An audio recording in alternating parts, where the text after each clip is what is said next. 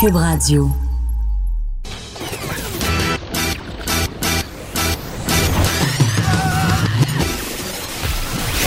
Pour elle, il n'y a jamais de mauvaise question. Les effrontés. Avec Geneviève Pettersen.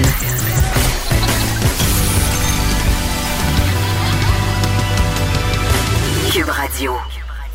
Bonjour tout le monde, bienvenue à l'émission. Avant qu'on s'en aille au point de presse journalier du gouvernement Legault, j'avais envie qu'on se rejase d'un truc qui me fait réagir, qui vous a fait réagir aussi fortement. Hier, on se parlait de cette fameuse trousse envoyée par le ministère de l'Éducation et par rapport aux écoles, justement, cette fameuse distanciation de 2 mètres qui devrait être conservée pendant plusieurs mois. C'est ce que soulignait le premier ministre Legault hier. Et là, il y a des experts qui disent, écoutez, là, au-delà du 1er mai, Québec devrait peut-être songer à réintégrer graduellement les élèves qui ont le plus de difficultés en classe parce que les mesures de distanciation sociale vont demeurer en place très, très longtemps.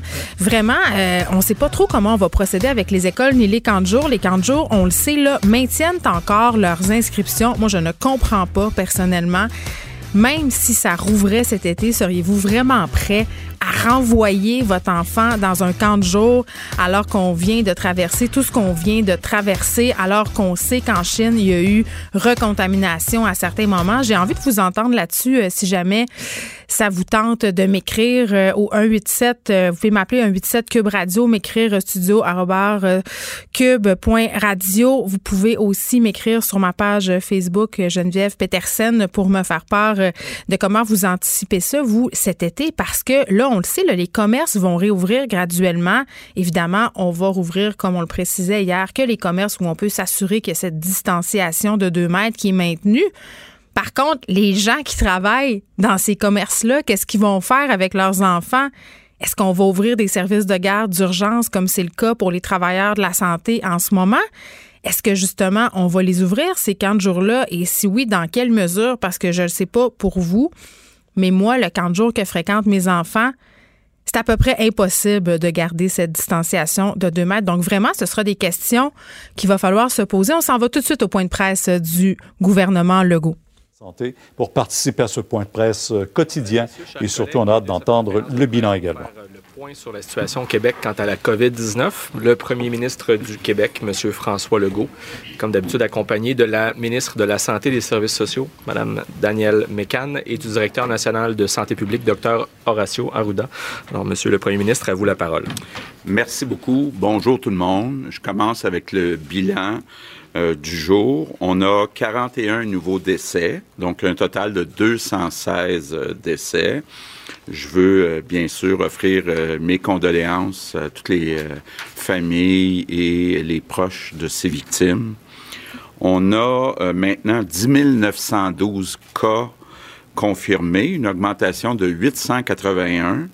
On a 679 personnes hospitalisées, c'est une augmentation de 47. On a 196 personnes aux soins intensifs, c'est une augmentation de 15. Donc, comme vous le voyez, le nombre de décès est important, mais on s'y attendait. C'est en ligne avec les prévisions qui ont été déposées. Puis, il faut se le dire, là, il reste quelques jours avant d'atteindre le pic, le sommet. Donc, malheureusement, on s'attend à ce qu'il y ait encore des augmentations dans les prochains jours. Puis ensuite, ça devrait diminuer. Donc, on est en ligne avec nos prévisions. Par contre, il faut quand même dire les bonnes nouvelles. Quand on regarde les hospitalisations, le nombre de personnes aux soins intensifs, on est exactement en ligne avec nos prévisions qui montrent qu'on approche du sommet. Donc, il y a vraiment une belle stabilisation dans les augmentations du nombre de personnes, autant dans les soins intensifs que dans les hospitalisations. Bon, une chose qui est importante de repréciser, quand on regarde les 216 décès qu'on a jusqu'à présent, 90 % des personnes avaient 70 ans et plus et 9 % avaient entre 60 et 69 ans.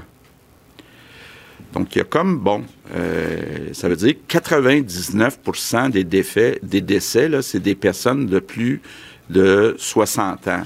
Donc, ça veut dire quand même, bon, d'un côté, c'est rassurant pour les plus jeunes, mais évidemment, ça nous montre, là où il faut mettre l'attention, c'est sur les personnes qui sont plus âgées. Bon, je m'inclus là-dedans. Moi, j'ai 62 ans, par contre. Ça, c'est la bonne nouvelle, ce qu'on me dit, dans les personnes qui sont décédées entre 60 et 69 ans, il y avait presque tous des problèmes de maladies chroniques. Donc, ça veut dire que si vous êtes en bonne santé comme moi, entre 60 et 69 ans, il n'y a pas d'inquiétude. Par contre, et c'est là que ça va être important dans les prochaines semaines. Oui, on est en train de regarder pour réouvrir des entreprises.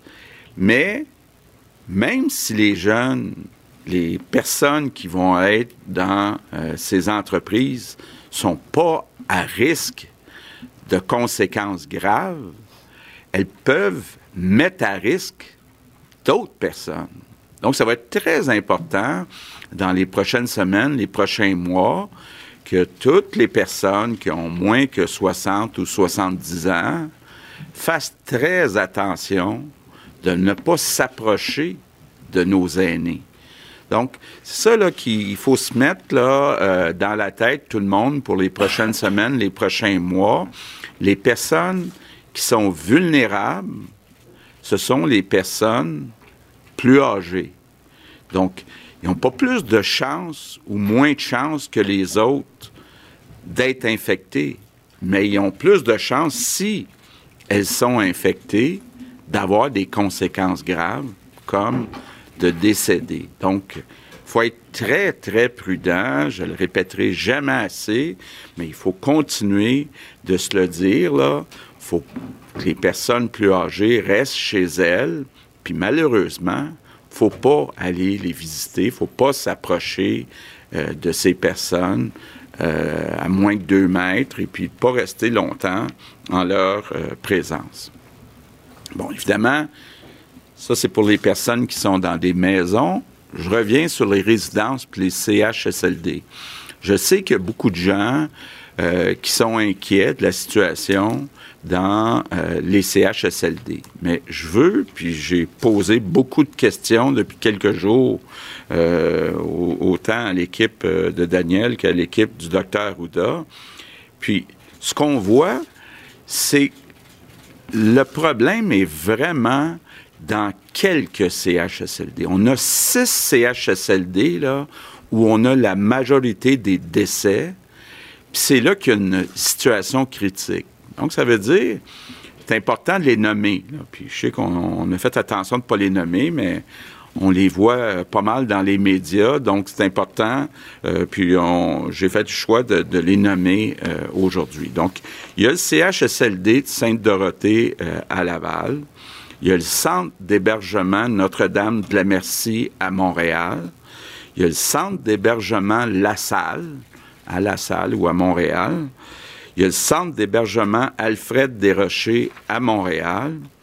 Il y a le CHSLD La Flèche en Mauricie, je me souviens bien, à Shawinigan ou Grand-Mère. Puis il y a le CHSLD Lapinière à Laval. Donc c'est là qu'on a la majorité des décès. C'est là qu'est la situation critique. C'est là qu'on travaille fort. Mais on prévient aussi aux autres endroits. Donc...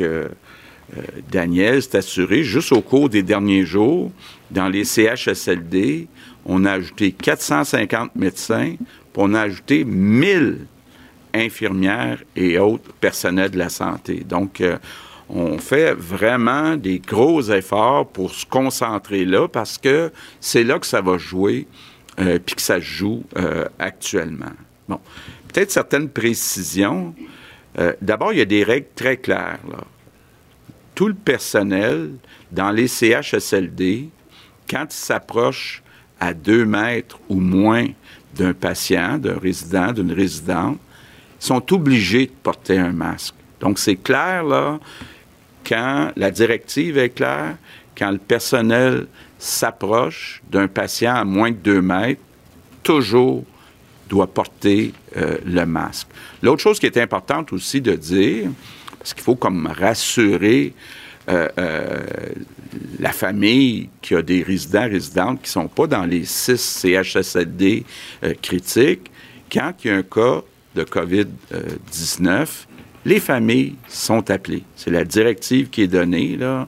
Il faut que les familles soient appelées. Donc, si vous n'êtes pas appelé, c'est parce qu'il n'y a pas de cas de COVID-19. Bon, l'autre chose, bonne nouvelle aujourd'hui, vous savez, on avait déjà annoncé pour les centres d'hébergement privés. Là, il y avait beaucoup de gens qui ne gagnaient pas des gros salaires. On avait déjà annoncé qu'on donnait une augmentation de 4 $ de l'heure payée par le gouvernement aux préposés aux bénéficiaires. On avait annoncé aussi dans tout le réseau public une augmentation de 8% pour les infirmières et infirmières auxiliaires, puis de 4% pour le reste du personnel. À partir d'aujourd'hui, puis rétroactif au 13 mars, il va y avoir la même prime dans les résidences privées. Donc, ça veut dire les infirmières auxiliaires dans les CHSLD privés, puis dans les résidences privées, vont avoir 8%, les autres employés 4%, puis on garde la prime de 4 $ de l'heure, qui est quand même importante là, pour des gens qui gagnaient seulement 13, 14, 15 $ de l'heure. Ça reste tout en place, donc évidemment, je pense que ce sont des primes qui sont plus que méritées par le personnel de ces résidences privées. Puis on veut en même temps les remercier.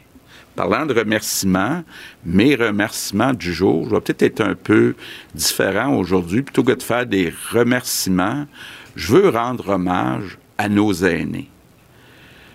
On a une espèce de devoir de mémoire à l'égard de nos aînés. Nos aînés ont bâti le Québec. Nos aînés ont passé à travers des épreuves. Nos aînés nous lèguent une société qui est plus juste, plus riche, plus belle, et on a un devoir de les protéger. Donc, je veux que ça devienne la priorité de tous les Québécois, toutes les Québécoises, protéger nos aînés. On leur doit ça, puis je veux en profiter pour, évidemment, saluer les aînés. Je sais que vous vivez une situation qui est difficile. Il y en a plusieurs qui sont seuls à la maison, puis là, ben, on ne leur annonce pas nécessairement des bonnes nouvelles en disant que ça va durer plus longtemps pour nos aînés, ce confinement. Je vous dis merci, puis je vous dis qu'on est avec vous. En terminant, je veux vous dire que samedi, comme d'habitude, la vice-première ministre va me remplacer, puis dimanche, on va faire relâche.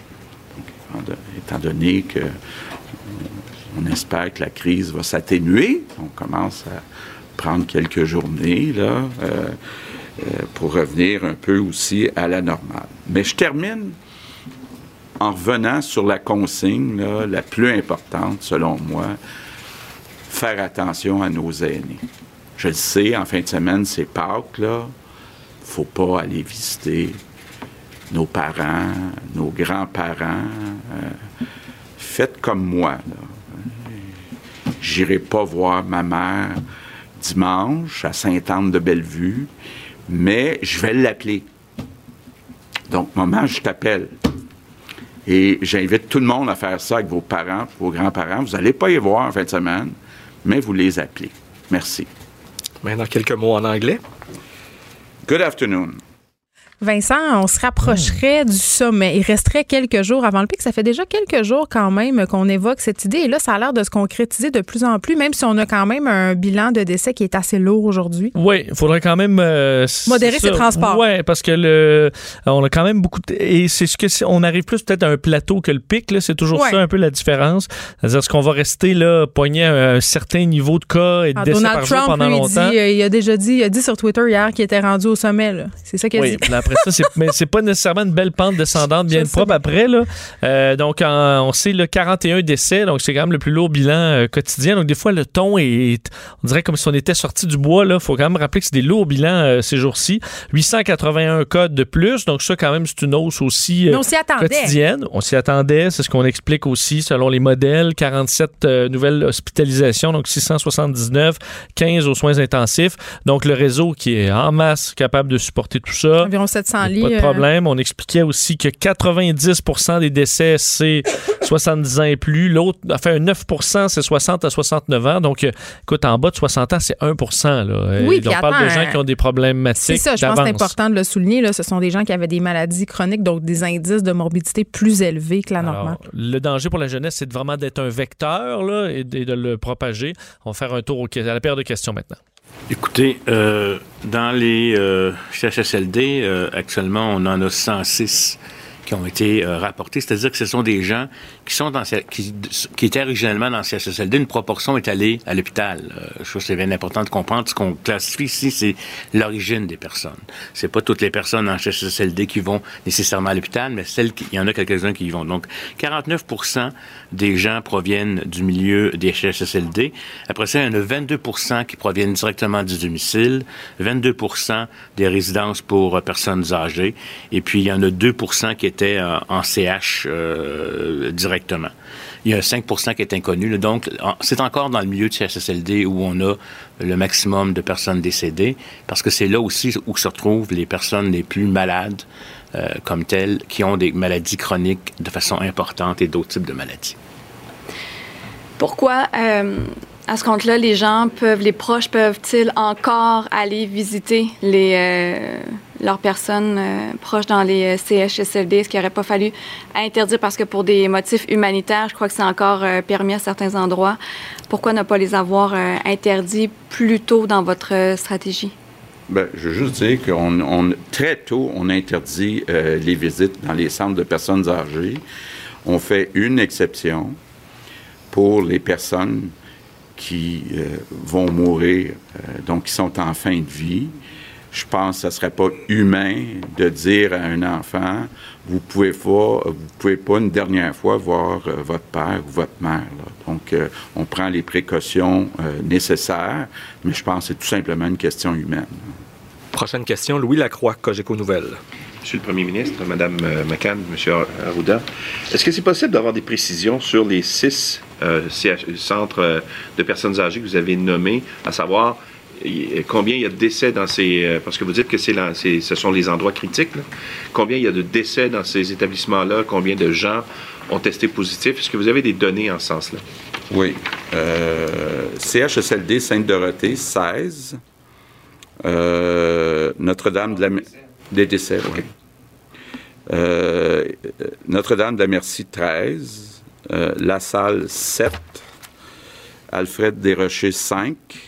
La Flèche, 20, et Lapinière, 10. Oui, excusez-moi, je prends des... hier, vous avez créé une espèce de mouvement d'optimisme dans l'industrie de la construction, M. Legault, en ce sens que vous avez dit, bien, peut-être qu'on pourrait rouvrir en gardant certaines mesures de distanciation. On me dit qu'il y a des entreprises de construction qui ont été submergées hier d'appels de clients, etc. Est-ce que vous pouvez être plus précis, d'une part, sur le moment où vous comptez permettre l'ouverture de cette industrie-là que vous avez déjà qualifiée d'essentielle pour le support économique de l'économie québécoise? Oui. Bien, écoutez, là, on prévoit dans les prochains jours atteindre le pic. Là. Donc, il faut s'assurer que ça soit vrai. Donc, que les chiffres se maintiennent. Ça fait quelques jours que les chiffres d'hospitalisation se maintiennent. Bon, j'aurais dû commencer par dire « j'ai besoin du OK du Dr Arruda ». Donc, je travaille fort là-dessus. Mais c'est pour ça aujourd'hui que je disais 99 % des décès sont chez des personnes de 60 ans et plus. Donc, que des gens plus jeunes aillent travailler dans le secteur de la construction, si... ils ne vont pas proche des personnes de 60 ans et plus. Je pense que les risques sont limités. Donc, évidemment, on va suivre dans les prochains jours l'évolution des données, continuer à avoir des discussions, Mais je pense qu'il faut quand même commencer à penser à ce que, on voit les chiffres de chômage, là, les centaines de milliers de Québécois qui sont en problème financier, que s'il n'y a pas trop de risques, d'être capable de réouvrir, rester à 2 mètres. Donc, c'est ce qu'on va suivre dans les prochains jours. Puis là, on va se donner un plan. Puis au début, on va se concentrer sur les entreprises où les personnes sont capables de rester à 2 mètres. Prochaine question, Geneviève Lajoie, Journal de Québec, Journal de Montréal. Bonjour. Donc, vous venez d'en parler. On semble comprendre que le déconfinement que vous prévoyez est notamment ciblé en fonction des personnes plus à risque. Donc, les aînés pourraient être confinés plus longtemps. Est-ce que, aussi, vous envisagez un déconfinement plus régional? Bien, beaucoup discuté de ça. Je commence à être spécialiste en santé publique. Là. J'ai posé la question, étant donné que Montréal... Et peut-être déjà au pic, est-ce qu'on commence par Montréal ou on commence par les régions? Ils m'ont dit c'est une très bonne question. C'était la première réponse. Mais ce que je comprends, c'est qu'étant donné qu'il y a plus de cas à Montréal, même si on commence à être sur la pente descendante, on va peut-être avoir plus de cas que ceux qui n'ont pas encore atteint le pic dans certaines régions. Donc, il y a encore un besoin d'avoir plus de données pour répondre à cette question-là. C'est ça que j'ai compris. Vous avez quelque chose? Mais si vous me permettez, oui, votre question est pertinente. On se la pose à chaque jour, mais je voudrais vous dire une chose. C'est sûr qu'en tant que directeur national de santé publique, je suis aussi préoccupé par les déterminants de santé qui font qu'un peuple est en santé, dont l'économie, le travail, etc. Mais il faut faire attention. Autant on a pesé sur un interrupteur rapide de faire une cessation immédiate, décision très courageuse de notre premier ministre, autant la reprise doit être progressive avec un thermostat ou un rhéostat de lumière, parce que le danger, parce que c'est pas tout le monde qui a été infecté, si tout le monde commence à ressortir comme tel partout, c'est d'avoir un autre pic. Un pic qu'on aurait évité et aplati dans un premier temps et qui reviendrait. Et puis aussi à avoir des deuxièmes phases. On se souvient du SRAS à Toronto, qui avait créé d'ailleurs l'Agence Santé publique du Canada. Le gouvernement s'est fait reprocher. D'ailleurs, il n'a pas été réélu. Et ce n'est pas une question politique. Les gens de santé publique même ont été questionnés là-dessus. C'est qu'on avait pensé, tout était rentré dans l'ordre. Et puis c'est revenu avec un pic très, très effroyable. Et ça, l'OMS... Toutes les organisations internationales nous disent de faire attention à ça. Okay? Et je tiens à vous dire aussi que les autres pays qui ont l'épidémie bien avant nous comme tels sont en train de commencer à réouvrir, mais personne ne va d'une switch de off à on. Et il faut surveiller. Il y a des conditions précises de surveillance de milieu. Puis on va bien entendu réouvrir les chantiers ou les domaines qui sont essentiels au fonctionnement et qui vont aller, je vous dirais, avec des respects de certaines conditions. Donc, il ne faut pas interpréter la réouverture de l'économie ou de certains secteurs comme étant « on y va, on revient exactement comme avant ». Ça, ce serait dangereux. Et d'ailleurs, il y a des secteurs où il y a du télétravail qui va se faire, des tours à bureaux, etc. Et on n'ira pas prendre les chances parce que c'est impossible. À moins que quelqu'un me le garantisse, qu'il n'y ait pas de contact avec aucune des personnes âgées. C'est impossible. Plus on va être en confinement, plus les gens vont être fatigués, vont vouloir relâcher. Mais j'invite les Québécois, les Québécoises qui ont été extraordinaires jusqu'à maintenant, à comprendre ce message-là. En fin de semaine de Pâques, il ne faut pas faire de rassemblement. Le PM le dit régulièrement, mais on va réouvrir. Et on veut redonner de l'espoir. La lumière s'en vient au bout du tunnel, mais on va faire une analyse secteur par secteur, région par région, puis on va faire des recommandations à notre premier ministre qui prendra les décisions nécessaires. Bon, Vincent, évidemment, ce qu'on retient de ce qu'on vient d'entendre, là, c'est qu'il ne faut pas partir en peur avec ces fameuses réouvertures, parce que là, c'est vrai, ça fait quelques semaines déjà qu'on est en confinement. La question économique, quand même, est très, très préoccupante. Oui, je pense qu'ils se rendent compte, parce que je trouve que l'idée, il y a eu beaucoup de points de presse là, qui étaient très, la lumière au bout du tunnel, puis un dernier coup, puis ouais. Mais là, on s'est peut-être rendu compte qu'on avait un peu donné trop d'espoir, parce que là, on va se retrouver avec la pression de dire, OK, ben pourquoi on ne rouvre pas, pourquoi on ne rouvre pas? Mais la pression, elle vient du milieu de la construction aussi. Ben oui. oui. Même, c'est un secteur très, très prospère de l'économie québécoise et il y a des gens qui n'auront pas de place où rester parce que là, tout est arrêté au mois de juillet. C'est normal. Oui. Puis c'est que les entrepreneurs, puis tout ça, disent OK, mais là, on rouvre, là, on l'est. Là. Si on est sur le pic, comme vous n'arrêtez pas de le dire, puis comme si on attend les prochains jours. Bon, c'est ça. Puis que personne meurt, bien là, pourquoi on ne rouvre pas? Donc là, à un moment donné, il va falloir justement rappeler, il y a eu 40, je veux dire, notre bilan n'est pas encore en baisse là, du tout. Alors, je pense que remettre la pâte à dents dans le tube, Geneviève, c'est des fois difficile. Parce que j'ai remarqué, entre autres, certains pays sont aux prises avec cette problématique-là. Là. L'Allemagne, dire aux gens, ben là, excitez-vous pas trop vite. Là. On rétropédale. Ça, c'est difficile. Angela Merkel, entre autres en Allemagne, parce qu'on sait, là, eux, ils ont fait un bon travail, ils ont peu de morts, mais les gens étaient comme prêts à réouvrir tout. Et là, c'est Angela Merkel qui dit, attention, là, c'est fragile. Et là, doit gérer cette pression-là et les critiques qui arrivent de partout à dire, ben là, qu'est-ce qu'on attend? Qu'est-ce qui va arriver à l'économie? Donc là, tu as une autre crise à gérer. Mais c'est toujours le dilemme santé économique versus santé physique. Puis le docteur Arruda l'a bien quand même joué cette carte-là en disant, écoutez, la santé économique, ça fait aussi partie de la santé d'un peuple parce que si tout le monde est au chômage, si tout le monde fait des dépressions nerveuses puis est dans une précarité financière, ça a des impacts sur la santé. Et pour se payer un système de santé, il faut aussi ça prend des taxes. Des impôts. Effectivement. Donc, ça, il y a de grandes questions là-dessus qui vont se poser. Reste que le central là, de ce point de presse-là, et on sent que ce sera ça pour un bout de temps, c'est vraiment les personnes âgées, nos CHSLD, quand même des chiffres qui montre l'importance de ce qui se passe parce que 216 victimes, 106 sont dans des CHSLD écoute, on voit, là, on a eu un petit frisson quand elle a dit, là, en Mauricie, à CHSLD La Flèche, c'est 20 victimes, là, uniquement là, plus de 200 personnes infectées. Parce qu'on a choisi de nommer les CHSLD où la situation était un peu hors de contrôle, entre guillemets, en ce moment, parce que je pense que c'est important de le spécifier, puis par ailleurs, c'est drôle, M. Legault terminait son point de presse en remerciant les personnes âgées. On va parler à des personnes âgées plus tard à l'émission. Il y a des CHSLD où ça se passe bien. Là. Je pense qu'il faut le souligner aussi. Il faut arrêter aussi de parler juste des endroits où ça va mal, mais il y a des endroits où ce sont des foyers d'infection quand même assez préoccupants. Oui, je pense qu'on voulait les nommer pour que tous ceux qui pensent à leurs personnes âgées qui n'ont pas été nommés vont être rassurés. On parlait quand même donc évidemment Sainte-Dorothée à Laval, Lapinière à Laval aussi, 2 cas à Montréal à La Salle et en Mauricie qui sont les 6 CHSLD où il y a vraiment des gros problèmes. On voulait dire pour le reste, parce qu'on avait donné des gros chiffres à un moment donné là, de résidence et de CHSLD par centaines qui avaient eu des cas, mais dans plusieurs cas, on a réussi à arrêter là, la propagation, mais dans d'autres, on sait que ça a fait des ravages. D'ailleurs, on annonçait là, que pour les centres d'hébergement privés, les CHSLD privés, résidences privées, on aura les mêmes primes qu'on offrait au secteur public. Là, alors 8% ou 4% avec des primes.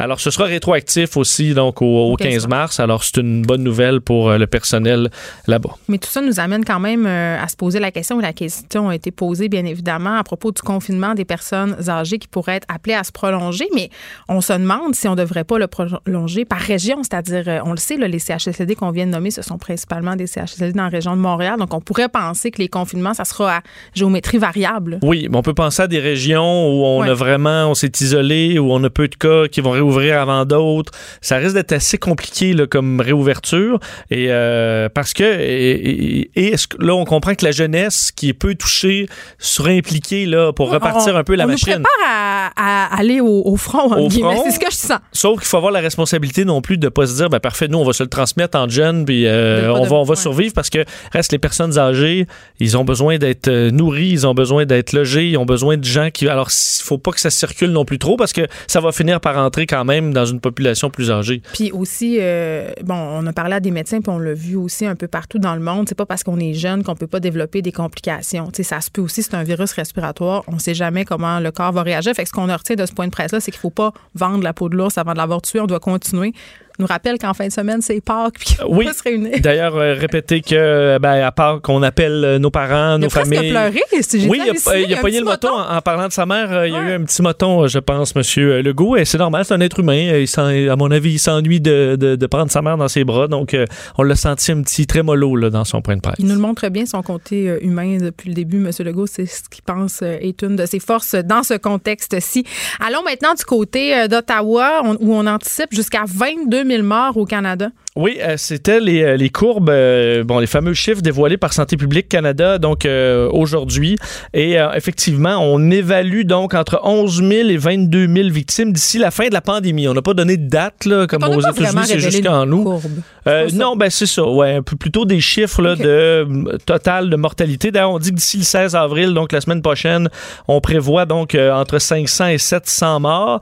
Le nombre de cas au Canada qui double à peu près tous les 3 à 5 jours. Alors, c'est quand même encore assez élevé, quoi qu'on espère que ça se calme. On se rendait compte aussi dans le point de presse que Dr Tam, eux, avaient déjà des études en 2006 là, qui étaient même très précises sur une éventuelle pandémie là, à travers le monde qui rebondirait ici au Canada. Mais l'OMS qualifie une pandémie comme la principale menace à la santé mondiale depuis plusieurs années. C'est ça. Fait qu'on peut pas dire qu'on a été surpris. Non. La question a été quand même posée à Justin Trudeau sur si vous aviez déjà des rapports il y a plus de 10 ans, vous avez donné des masques de bord. Oui, c'est ça. Il explique que plusieurs pays ont été pris de court, puis comment on va prendre acte de tout ça. Mais d'ailleurs, dans le point de presse de Justin Trudeau, ce qui était le segment le plus intéressant, c'est de nous expliquer que le chemin va être long. Là. Alors justement, de pas penser que parce que nos chiffres arrivent peut-être à un pic, qu'il faut penser qu'on est sorti du bois.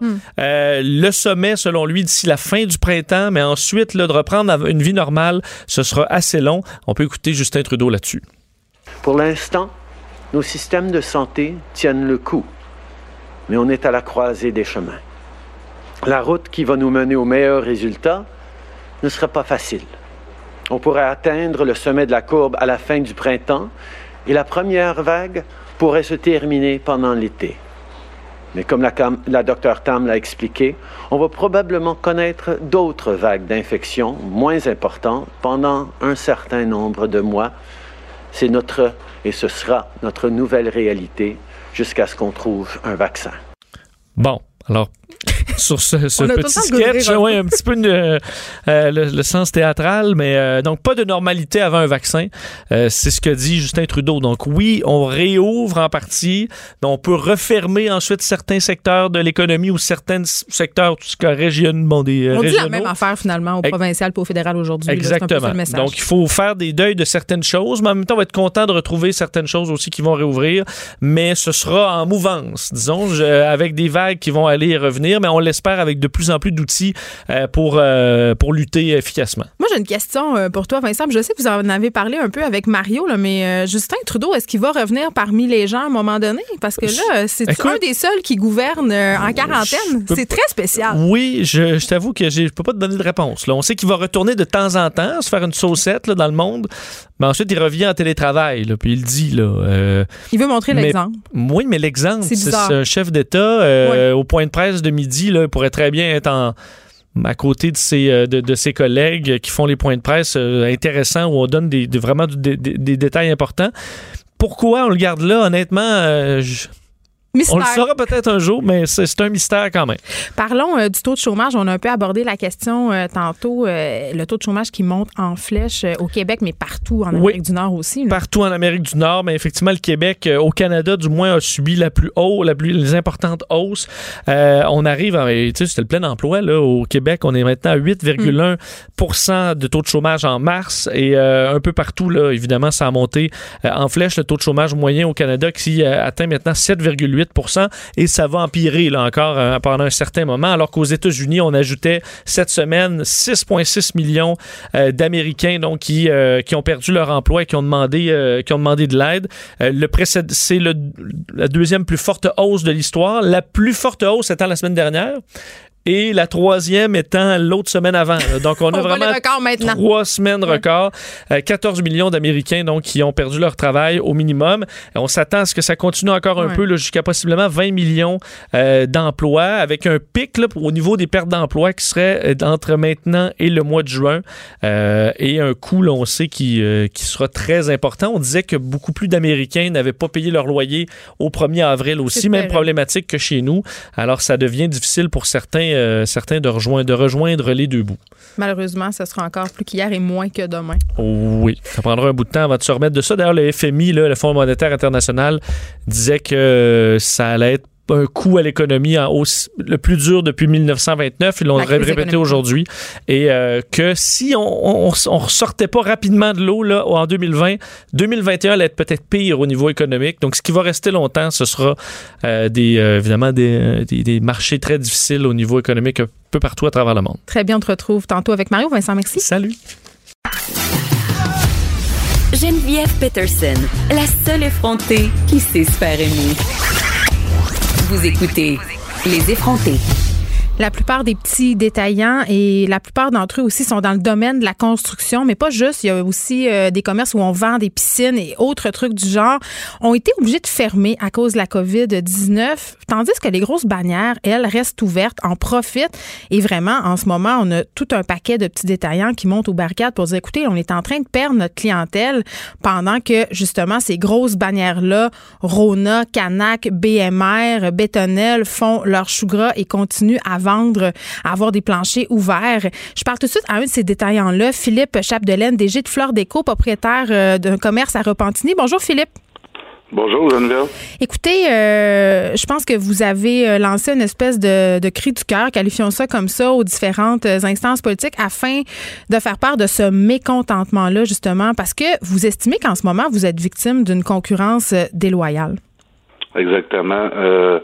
Nous représentons 71 marchands à travers le Québec, dont 46 banniérés. Nous avons envoyé un communiqué à tous les députés du Québec, ou presque, le 25 mars. Puis jusqu'à ce jour, il n'y a pas eu beaucoup de réponses de leur part, sauf peut-être M. Gaudreau du Saguenay, qui a répondu en notre faveur. Puis ça a suivi avec M. Bérubé, je crois, sur vos ondes cette semaine, qui a lancé le bon message à ce propos-là. Donc, pour l'instant, on est comme un peu dans le néant. C'est-à-dire que personne dans les bureaux de circonscription vous ont répondu à propos de vos demandes, alors que quand même, puis il faut être un peu sur les médias sociaux pour le voir, là, il y a plusieurs détaillants qui s'inquiètent, qui disent qu'ils voient les gens rentrer puis sortir des grandes bannières avec des produits aussi qui sont jugés non essentiels. Qu'est-ce que vous demandez au gouvernement? Bien, ce qu'on demandait au début, en date du 25 mars, c'est de fermer les sections qui sont pas essentielles, donc peinture, décoration, que ce soit pour les pépinières aussi, je pense aux autres que c'est leur grosse saison, le gros temps, qui vont peut-être se la faire voler par les grandes surfaces. Donc, c'était d'essayer d'avoir un peu d'équité, puis on comprenait qu'il y avait des besoins essentiels qui pouvaient être comblés par les grandes surfaces. Mais hier, on a reçu une réponse d'un conseiller politique de la CAQ qui nous disait que clairement qu'ils n'ont pas l'intention de mettre des contraintes additionnelles sur les grandes surfaces.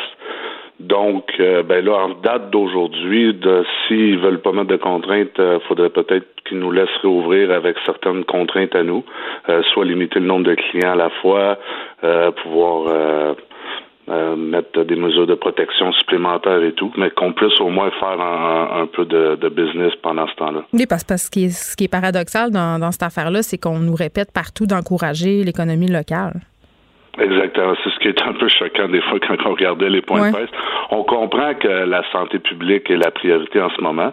C'est pour ça qu'à la base, notre message, c'était pas de réouvrir, c'était vraiment de fermer puis de faire le confinement comme il se doit.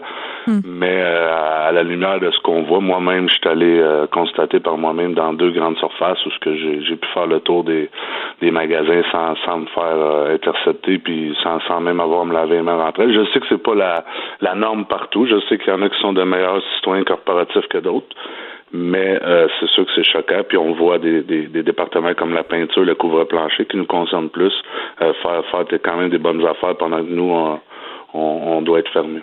Mais M. Chapdelaine, je me posais quand même la question, OK, vous, chez Fleur Déco, en ce moment, est-ce que vous offrez du service en ligne, c'est-à-dire est-ce que vous préparez des commandes, faites la livraison? Il y a quelques marchands qui on va répondre au téléphone, on va suivre nos clients par correspondance, soit par courriel ou téléphone. On a certains marchands qui vont faire des livraisons sur le perron de la porte, un peu comme la vente en ligne, parce que le commerce en ligne est accepté. Nous, on est dans un domaine où ce que c'est vraiment pas développé le commerce en ligne. On parle de quelques pourcents qui se font en ligne peut-être. Fait que vous n'avez pas de gros sites transactionnels comme c'est le cas de ces grandes bannières-là, là, justement. Non, exactement. C'est ça, on n'a pas ça pour l'instant. Puis c'est pas parce qu'on est principalement dans le service conseil puis le les produits plus recherchés pour les clients. Donc, il y a beaucoup de visites en magasin. Là. Est-ce que vous estimez qu'il y a peut-être parmi vos bannières, certaines d'entre elles qui ne vont pas pouvoir rouvrir si ça continue? Ben, si ça continue comme ça, oui, c'est sûr. On sait qu'il y en avait en difficulté déjà, qu'il peut peut-être en avoir qui passeront pas au travers.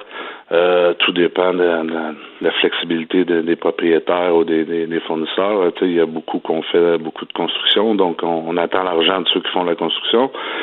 Si eux sont arrêtés, ben normalement, c'est toute une chaîne qui est comme déréglée. Puis si pendant qu'on peut pas vendre à certains clients, comme je pense à ceux dans le sinistre qui vont aller s'approvisionner chez Rona, ben nous on les comprend. Cette clientèle-là, ben oui, c'est sûr, ça on n'a pas de problème avec ça. C'est pour ça qu'on demandait de limiter. Mais aujourd'hui, je pense qu'on est rendu à demander plus de pouvoir ouvrir avec un personnel restreint puis des activités restreintes, mais au moins pouvoir répondre à la demande.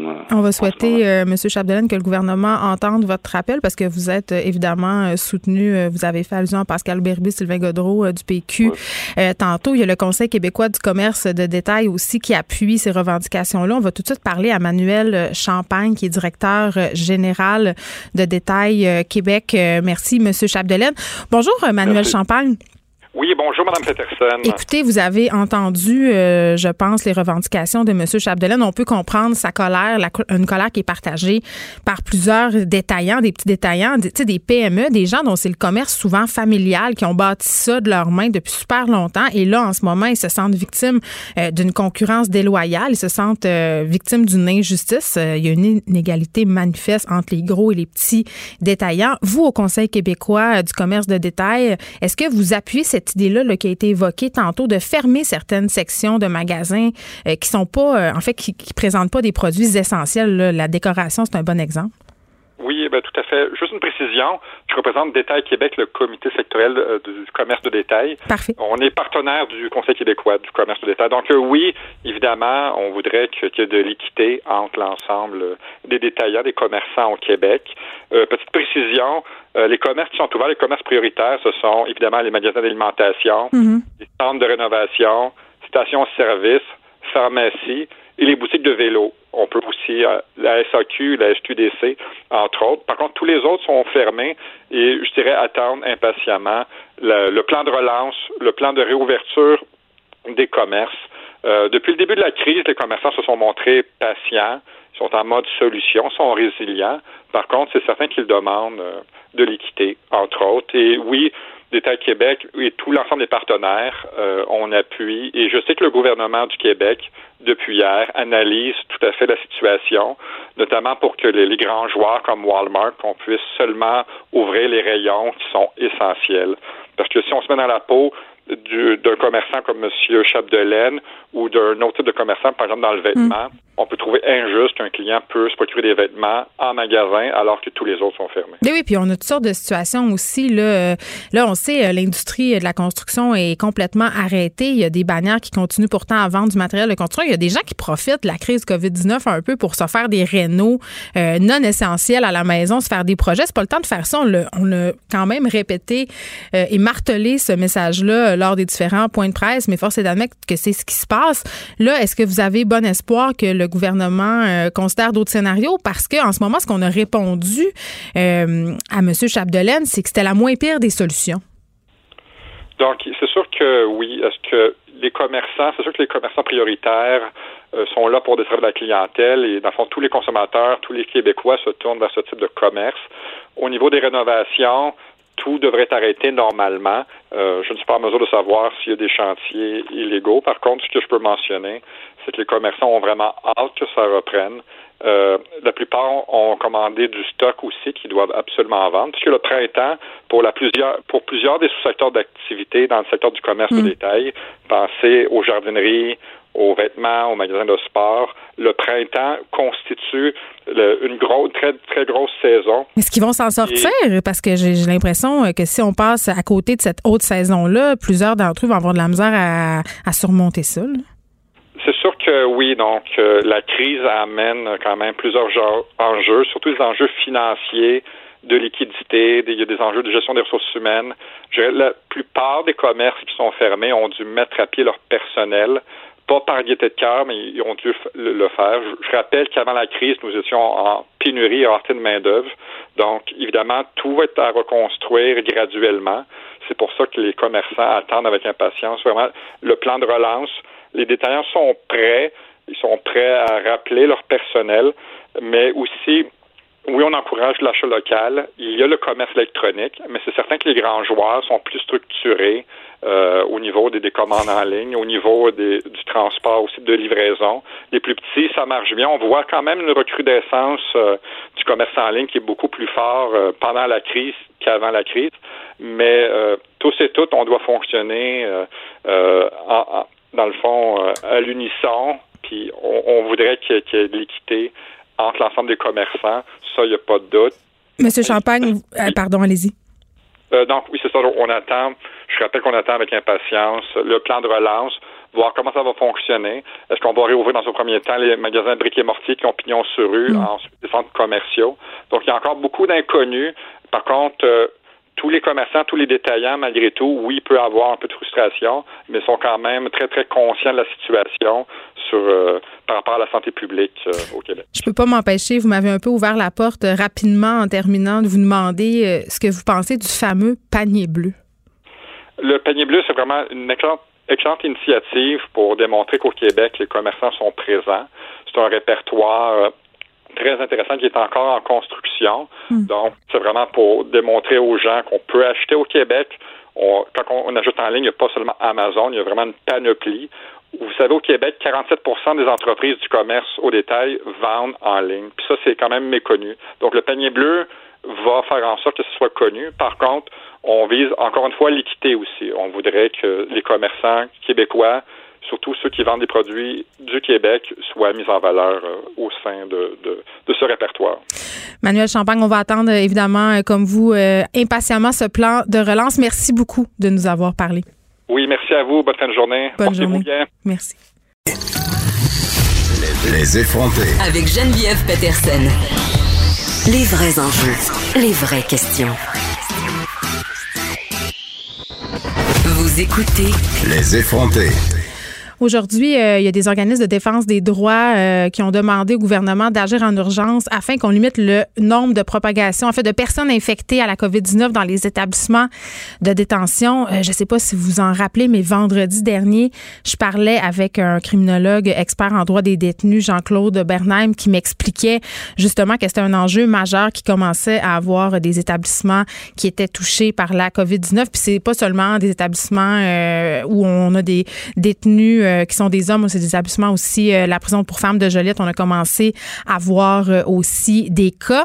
Et là, aujourd'hui, la vice-présidente de l'Association des avocats et avocates en droit carcéral du Québec, qui fait partie, en fait, de ces organismes qui ont fait une sortie pour qu'on fasse quelque chose pour ces détenus-là. On a laissé sortir des détenus dans plusieurs pays du monde. Pourquoi on ne fait pas la même chose au Québec? C'est la question qu'on va se poser avec Maître Sylvie Bordelais. Bonjour, Maître Bordelais. Bonjour, Mme Pettersen. Écoutez, à chaque fois qu'on parle des droits et libertés des détenus, les détenus sont pas très, très populaires au sein de la population et surtout, en ce moment, on est très préoccupés par notre petit sort personnel par rapport à la COVID-19 et c'est bien normal, sauf qu'en ce moment, force est d'admettre qu'il y a des gens qui sont emprisonnés pour des délits mineurs et on pourrait peut-être bénéficier de les faire sortir justement pour pas que ces établissements-là deviennent, si on veut, des foyers, des hotspots comme les qualifie le Dr Arruda. Oui, effectivement, c'est la vision qu'on a effectivement de la situation. Comme vous l'avez mentionné d'entrée de jeu, plusieurs juridictions, que ce soit au Canada ou ailleurs dans le monde, ont effectivement fait sortir un certain nombre de personnes. Et on s'entend que la plupart du temps, quand on le fait, c'est parce qu'on a établi que le risque était gérable en communauté. Alors, on se demande effectivement pourquoi le Québec ne l'a pas encore fait. Oui, quand je dis le Québec, je parle aussi du fédéral, oui, bien au Québec. Sûr. Effectivement. Mais pourquoi? Moi, je la pose la question. Vous devez bien avoir une hypothèse là-dessus. Je vous dirais que nous, ça fait quoi, presque 3 semaines qu'on envoie des lettres, qu'on fait des demandes, qu'on essaie de comprendre, et on n'a pas de réponse qui nous indique oui ou non. On sait, par contre, il faut quand même leur donner cela, on sait qu'au niveau, par exemple, du fédéral, il y a une directive à ma connaissance non écrite, qui indique que oui, effectivement, réviser les dossiers puis vérifier s'il y a des gens qui peuvent sortir, un peu ce que le ministre Blair avait déjà mentionné il y a une dizaine de jours. Mais on n'a aucun repère quant aux dossiers qui seront traités, aux personnes qui vont effectivement faire l'objet de cette réévaluation de leur situation. Et c'est la raison un peu pour laquelle on est sorti ce matin en disant, écoutez, on reçoit les appels des personnes, on reçoit les appels des membres de la famille. J'ai encore une mère qui m'a appelée en pleurant ce midi parce qu'elle ne savait pas ce qui se passait avec son fils, parce qu'il a des problèmes de santé, il a un problème d'asthme, il a besoin d'un respirateur ou de ventoline, de quoi que ce soit. Et elle ne sait pas ce qui se passe avec lui, elle a des craintes par rapport à ce qui peut arriver si jamais il est en contact avec qui que ce soit. Alors, on est, nous les avocats, tout de moins, pris pour gérer un peu ce genre de situation-là, parce que on est les seuls vers lesquels les membres de la famille et les détenus eux-mêmes semblent pouvoir se tourner en ce moment. Oui, puis il ne faut pas oublier aussi que s'il y a un foyer d'infection dans un établissement carcéral, ils peuvent contaminer aussi les personnes qui travaillent là. Tu sais, les agents correctionnels qui, eux, après, se promènent, vont voir leur famille, donc ça peut dégénérer. Mais si on revient à la situation des prisonniers en tant que telle, il y a des personnes qui ont été récemment libérées, qui ont témoigné quand même de situations assez préoccupantes, dangereuses. Quand je parlais la semaine dernière à Jean-Claude Bernheim, on me disait notamment que dans certains pénitenciers, il y avait des détenus qui présentaient des symptômes de la COVID-19, mais on refusait de les tester. Il se passe quand même des choses, là. Oui, en tout cas, à ma connaissance, je ne sais pas si des tests ont déjà été faits. Oui, il y en a qui ont été faits parce qu'il y a de toute évidence des gens qui ont été testés positifs, dont et certains qui ont été testés négatifs, dont des tests ont été faits. Mais c'est vrai qu'il y a des fois des clients qui appellent et qui nous disent, écoute, il y a quelqu'un qui tousse, on le met en isolement, puis après ça, on le change de cellule parce qu'on n'est pas sûr s'il devrait être en surveillance ou s'il devrait plutôt être dans un autre contexte. On prépare des endroits vers lesquels on peut... Mais ils n'ont pas isolé toutes les prisonniers, tous les prisonniers, Maître Bordelais? C'est-à-dire que ce qu'on fait, il y a des ceux qui présentent ou ceux dont on soupçonne que peut-être qu'il y a quelque chose, on les met dans une aile à part qui a été préparée, je dirais, dans plus ou moins tous les établissements. Mais sinon, les autres sont isolés par aile. C'est-à-dire que, par exemple, ils sont, mettons, une vingtaine dans une aile, ils sont tous ensemble et ils sortent. S'ils vont en sortir, par exemple, pour aller chercher un repas, ils vont sortir tous ensemble. La plupart du temps, ils n'ont plus accès au gym, ils n'ont pas accès à la bibliothèque, ils n'ont pas accès à la cour. Dans certains cas, ils peuvent y avoir accès peut-être une heure, mais ils y vont toujours par aile, donc on dirait une vingtaine de personnes. Des fois, ça peut être 40 personnes, mais en même temps, c'est toujours la même chose. Si jamais il y a une personne, parce qu'il ne faut pas oublier, normalement, la COVID, elle va arriver de l'extérieur vers l'intérieur, pas tant de l'intérieur vers l'extérieur. C'est-à-dire que c'est les gens qui arrivent de l'extérieur, donc le personnel en général. Mais c'est comme dans les CHSLD, c'est la même affaire. Exactement la même chose. Et donc, une fois que c'est rentré, là, on ne le sait pas. Comme on le sait, c'est une maladie qui peut survivre pendant... un virus qui peut survivre pendant quelques temps. Donc, avant que réellement, on découvre que quelqu'un est atteint et positif et même pourrait transmettre le virus, il peut avoir fait pas mal de dégâts et de dommages autour de lui. Alors, c'est un petit peu, encore une fois, la raison pour laquelle on se dit, écoutez, on ne va pas attendre. On regarde la situation dans les CHSLD. Aujourd'hui, on se dit, comment ça se fait qu'il y ait tant de personnes qui meurent à Laval ou dans d'autres endroits? Comment ça se fait qu'on n'ait pas intervenu plus tôt? On espère ne pas avoir à se poser la même question par rapport aux détenus, simplement parce que ce sont des détenus dans quelques semaines. C'est la raison pour laquelle on intervient, c'est la raison pour laquelle on veut des réponses et qu'on demande aux divers paliers de gouvernement de nous dire, écoutez, qu'est-ce que vous faites? Qu'est-ce que nous, on peut dire aux familles qui nous appellent et qui s'inquiètent pour leur chair, leurs êtres chers, pour leurs proches? Et par ailleurs, l'autre aspect qui me préoccupe particulièrement, c'est aussi toute cette détresse mentale qui est de plus en plus présente dans les établissements, qui est de plus en plus présente parmi les détenus, parce que veut pas, ils entendent toutes les informations qui circulent et bien évidemment ils amplifient, ils n'ont rien d'autre à faire que de penser à cela et ils sont inquiets des gens qu'ils côtoient, des gens que ce soit le personnel ou les codétenus. Et à un moment donné, il y en a certains, on s'entend que la population carcérale, c'est pas nécessairement... c'est souvent une population qui est un peu plus poquée, c'est une population vulnérable, plus vulnérable. Et donc, on peut... il y en a certains qui vont... développer toutes sortes de craintes et de peurs et qui vont faire en sorte qu'à un moment donné, comme me le disaient mes clients, il y en a un à un moment donné qui a décidé qu'il essayait de se jeter de l'étage où il était situé parce qu'il n'en pouvait plus puis qu'il n'était plus capable de vivre avec l'angoisse et le stress qu'il ressentait. Oui, ça ajoute à une situation déjà excessivement difficile. Maître Sylvie Bordelais, vice-présidente de l'Association des avocats et avocates en droit carcéral du Québec, c'est une situation quand même assez préoccupante, surtout quand on sait, selon vos informations, que les prisons provinciales quand même renferment beaucoup de détenus en attente de procès ou encore des détenus qui purgent des peines qui sont assez courtes. Plus de 50% de ces détenus-là pourraient donc être libérés. Je pense que c'est quelque chose qu'on devrait considérer. Merci beaucoup, Maître Bordelais. Je vous en prie. Bonne fin de journée. Les effrontés. 2 heures où on relâche nos bonnes manières.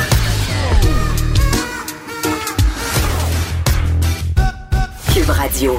On parle évidemment beaucoup des personnes âgées depuis le début de la crise de la COVID-19 et par ailleurs, aujourd'hui, au point de presse du gouvernement Legault, le premier ministre remerciait les aînés justement pour tous les sacrifices qu'ils font en ce moment. Moi, il y a un enfant, j'avais la réflexion suivante, je me disais, on parle beaucoup des personnes âgées, on parle de comment ils doivent se sentir, on parle de leur sort, on parle des complications, mais je trouve qu'on dans tout ça, on leur donne pas beaucoup la parole. Et bon, il y a le fait qu'on leur donne pas beaucoup la parole, évidemment, mais il y a aussi cette directive qui, je crois, est toujours d'actualité. Le PM qui nous disait, n'hésitez pas à appeler les personnes âgées, n'hésitez pas à lâcher un petit coup de fil à vos grands-parents. Et là, je dois vous le dire, je plaide coupable. Je n'appelle pas assez le seul grand-parent qui me reste, mon grand-père qui s'appelle Gérard Boivin. Il a 87 ans. Il habite dans sa petite maison de Saint-François-de-Salle. C'est où ça, Saint-François-de-Salle? C'est dans le nord du Saguenay-Lac-Saint-Jean. C'est un petit village de 700 ans. Mais je me suis dit, on va y lâcher un petit coup de fil. On va l'appeler. Il est au bout du fil. Grand-papa, salut! Mais bonjour, ma petite fille! Moi, je veux savoir, là, est-ce que tu écoutes le point de presse du premier ministre François Legault chaque jour à propos du coronavirus ou tu te tiens loin de tout ça? Au début, un petit peu moins, là, mais seulement que là, c'était pas mal... Ça remplirait, là. Là, je me suis mis à écouter ça parce que il faut écouter tous les conseils là, que le premier ministre donne, là, puis le médecin. Mais par contre, moi, ce que c'est que je peur le plus, c'est parce qu'il y en a beaucoup qui se croient au-dessus de ça, puis après ça, qu'ils ils font pas de...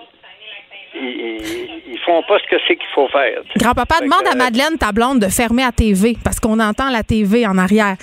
Moi, je veux te demander, je veux te poser la question, parce que bon, t'as 87 ans, t'es quand même dans la clientèle à risque. Est-ce que ça vous fait peur? Est-ce que ça te fait peur, toi, grand-papa, la COVID-19? Parce que là, vous êtes en confinement, là, on peut pas vous approcher. Ma mère, qui habite à côté de chez vous, elle va te voir par la fenêtre, elle te fait des saluts. Est-ce que tu te sens quand même en sécurité? Ah ouais, c'est en sécurité, pareil, parce que ta mère, moi j'ai confiance à ta mère, puis après ça, j'ai confiance à toutes ceux-là là, qui nous donnent des conseils, mais on a seulement qu'à écouter. Moi, c'est ce que c'est qui me déplaît le plus, là, c'est ceux qui n'écoutent pas, puis après ça, ils se foutent, là, qui vont tourner en voyage, qui vont... Ça me dépasse, parce que c'est nous autres, après, qui va attraper ça. Est-ce que tu as hâte que ça soit fini? Hein? Est-ce que tu as hâte que ça soit fini, que tu puisses ressortir, faire tes petites commissions, puis qu'on puisse aller te voir? Ben oui, qu'on aille faire du bateau. Mais tu vas pouvoir aller faire du bateau cet été sur le lac Saint-Jean si tu restes à 2 mètres de tout le monde. On va pouvoir y aller en bateau, mais moi, je pourrais peut-être pas y aller avec toi. On va aller au lac des commissaires. On va aller au lac des commissaires. Merci, grand-papa, de m'avoir parlé. Je vais essayer de te rappeler plus souvent, j'avoue. Là, je suis une mauvaise petite fille. Merci beaucoup. C'est vraiment gentil d'avoir accepté de le faire de la radio pour nous. Okay, je sais que ça le stressait. OK, je te donne un beau bec, puis après ça, je dis bonjour à tout le monde. Bye-bye. Bye. Geneviève Pettersen, la seule effrontée qui sait se faire aimer. Jusqu'à 15. Vous écoutez Les Effrontés. Tantôt, on a parlé de situations critiques dans différents CHSLD qui sont majoritairement concentrés dans la région de Montréal. On a choisi de les nommer, mais bon... J'avais envie qu'on parle à une personne, un résident en fait, d'une résidence pour personnes âgées dans lequel ça va bien, tu sais, dans lequel les choses se passent bien, parce que c'est pas vrai que c'est dans toutes les CHSLD où on a des cas où on a perdu le contrôle. On s'en va tout de suite parler à Rosaire Pelletier. Rosaire Pelletier qui est un résident d'une résidence pour personnes autonomes. Il a 91 ans et il habite à Alma et c'est un ancien homme de radio. Bonjour, Monsieur Pelletier. Oui, bonjour. Je suis très, très heureuse que vous ayez accepté mon invitation parce que j'ai envie de parler à une personne, évidemment, de plus de 70 ans. On parle beaucoup de vous en ce moment dans les médias, mais on vous donne pas beaucoup la parole. Comment vous vous sentez, vous, par rapport à toute cette crise-là du coronavirus? Je vous dis que je trouve ça difficile, mais... un peu comme ça s'est déjà produit d'ailleurs dans la résidence où je demeure. Il y a quelques années, il y avait eu une épidémie de grippe, de l'influenza, je pense. Et la résidence avait été fermée d'abord aux visiteurs. Et en plus, nous étions carrément confinés à nos appartements. On venait nous servir les repas ici. Bon, j'avais trouvé ça épouvantable. Ça avait duré 15 jours ou 3 semaines, je pense. Okay. Et ça s'était produit dans ce qu'on a le temps des fêtes, c'est-à-dire tout près de Noël. Et ici, à la résidence Saint-Jude d'Alma, où je me trouve, il y avait l'église Saint-Jude qui est branchée d'ailleurs avec la résidence d'ici. Et puis, on n'avait même pas été capable d'aller à la messe de minuit, vous savez, tellement c'était fermé, là.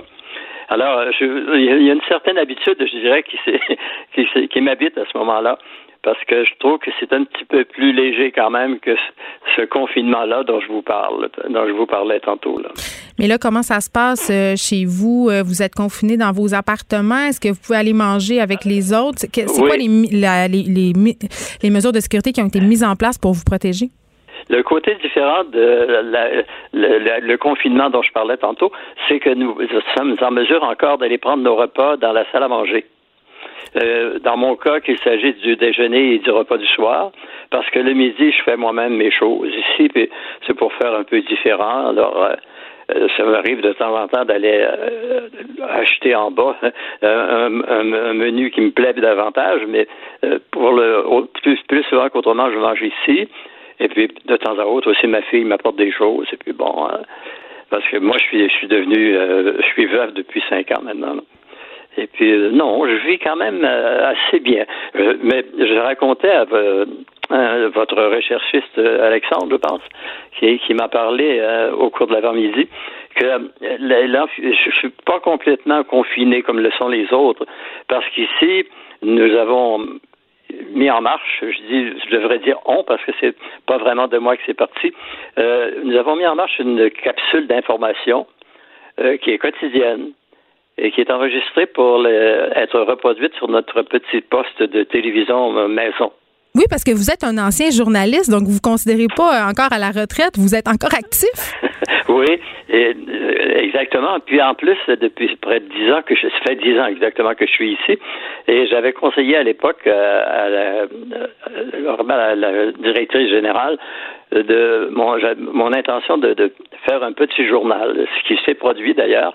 À l'époque, le journal que nous avions était publié 4 fois par année, c'est-à-dire au changement de saison. Mais depuis, la nouvelle animatrice qui est ici, ça fait quelques années maintenant, là, elle a senti la possibilité de faire quelque chose de mensuel. Alors, nous avons un petit journal mensuel auquel je collabore beaucoup. Je fais des entrevues avec le personnel, en fait, des choses comme ça. Là. Mais là, vous avez travaillé une dizaine d'années pour une radio d'Alma, 26 ans à Radio-Canada, principalement En fait, Radio-Canada, c'est 28, 26 pour le réseau. Et là là, correspondant parlementaire. Là, j'ai envie de vous demander, là, je profite de vous un peu, vous avez une vaste expérience médiatique. Est-ce que vous avez déjà vu ça, une crise comme ça, Monsieur Pelletier? Ma réponse est non, hein, parce que on a eu des choses, je dirais, très intenses, mais c'est pas... Mettons, par exemple, un projet de loi qui faisait pas l'unanimité. Surtout que j'ai couvert en particulier les trois dossiers sur la langue, je dirais, avec les différents gouvernements. Dans un premier cas, ça avait été celui de la loi 63 dans le temps de l'Union nationale, plus 22 dans le temps de M. Bourassa et 101 dans le temps du gouvernement du Parti québécois. C'était des événements assez imposants.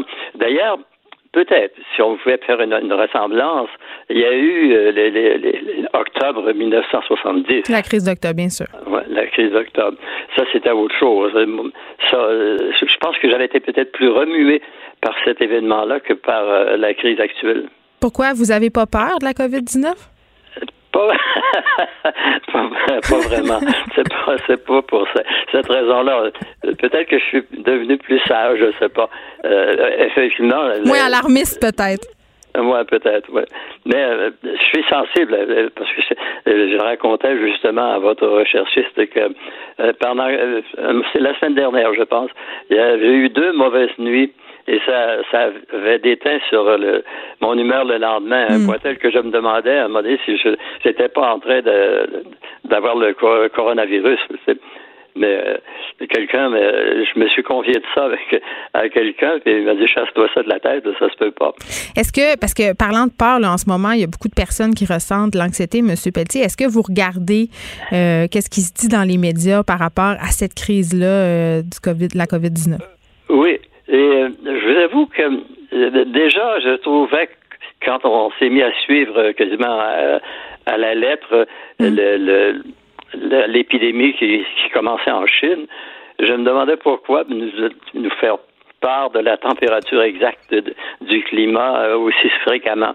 Et là, c'est devenu passablement pire depuis que ça nous atteint. Là. Assez que parfois, on nous demande, je me demande s'il y a autre chose à faire que d'entendre parler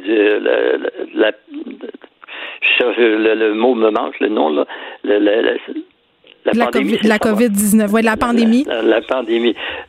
Si bien que de temps en temps, je change. C'est surtout à la télévision qu'on voit ça, nous. Hein. Et puis, il m'arrive de chercher autre chose. Des postes où il n'y a pas d'information, on entend de la musique ou des affaires comme ça. Avant de vous laisser partir, M. Pelletier, on parle beaucoup de la solitude des personnes âgées. Il y a plusieurs aînés qui se sentent encore plus seuls parce qu'évidemment, ils sont confinés. Vous, comment vous vous sentez? Est-ce que vous vous sentez seul? Ben, c'est assez bizarre. J'avais déjà dit à une personne que c'est possible de se sentir seul, même si on est dans un univers de 150 personnes. Mais moi, évidemment, je recours au téléphone parce que de ce temps-ci, c'est le moyen classique dont on dispose pour voir si la vie continue, là. Mais non, je peux pas dire. Parce que, j'ai hâte, par contre, qu'il fasse assez beau, par contre, pour aller, me prendre l'air un peu sur mon balcon, parce que nous avons un grand balcon ici, là. Et prendre cette fameuse marche. Oui, prendre les marches. Ben, habituellement, on peut aller à l'extérieur, mais de ce temps-ci, les marches, même à l'extérieur, sont interdites. Là. Mais ça fait du bien, M. Pelletier, de savoir que ça peut bien se passer et que dans plusieurs résidences et CHSLD, le personnel prend les choses bien en main. Vous faites confiance à votre établissement et vous vous sentez bien dans tout ça. Merci vraiment de nous avoir parlé. Allez-y. Ben, d'accord. Bonne Merci. Journée. Rosaire Pelletier, qui est un résident, je vous le rappelle, d'une résidence pour personnes autonomes à Alma, c'est dans la région du Saguenay-Lac-Saint-Jean. Il a 91 ans. Les effrontés. Avec Geneviève Pettersen. Les vrais enjeux. Les vraies questions. Vous écoutez. Les effrontés. Quelques articles ont commencer à circuler par rapport à des États américains qui profiteraient de la crise de la COVID-19 pour restreindre encore plus le droit à l'avortement. J'en parle tout de suite avec notre collaboratrice Alix Dufresne qui est en ligne. Bonjour Alix. Oui, allô. Est-ce que ça nous surprend vraiment? C'est sûr que ça a été prouvé à maintes reprises que quand il y a une crise, la première chose qui a tendance à prendre le bord, c'est le droit des femmes. On l'a vu récemment avec le tollé là, qui a été élevé autour des femmes qui devaient accoucher seules ou de jouer et possiblement dans d'autres hôpitaux. Bon, il y a eu des réactions par rapport à ça. C'est pas étonnant, c'est vraiment troublant, c'est vraiment inquiétant.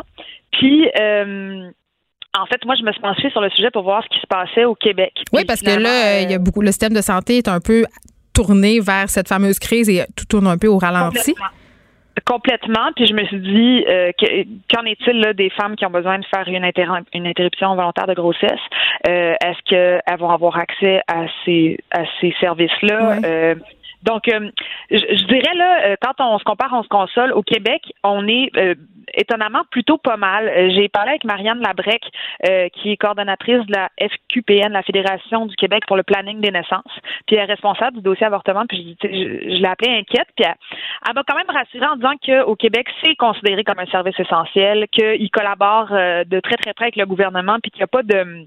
Il n'y a pas de discussion en ce moment par rapport à l'idée de fermer des cliniques ou de prendre le matériel médical des cliniques d'avortement ou des suivis de grossesse ou des soins par rapport à la gynécologie puis de les envoyer dans les hôpitaux. Là. C'est encore considéré comme un service essentiel.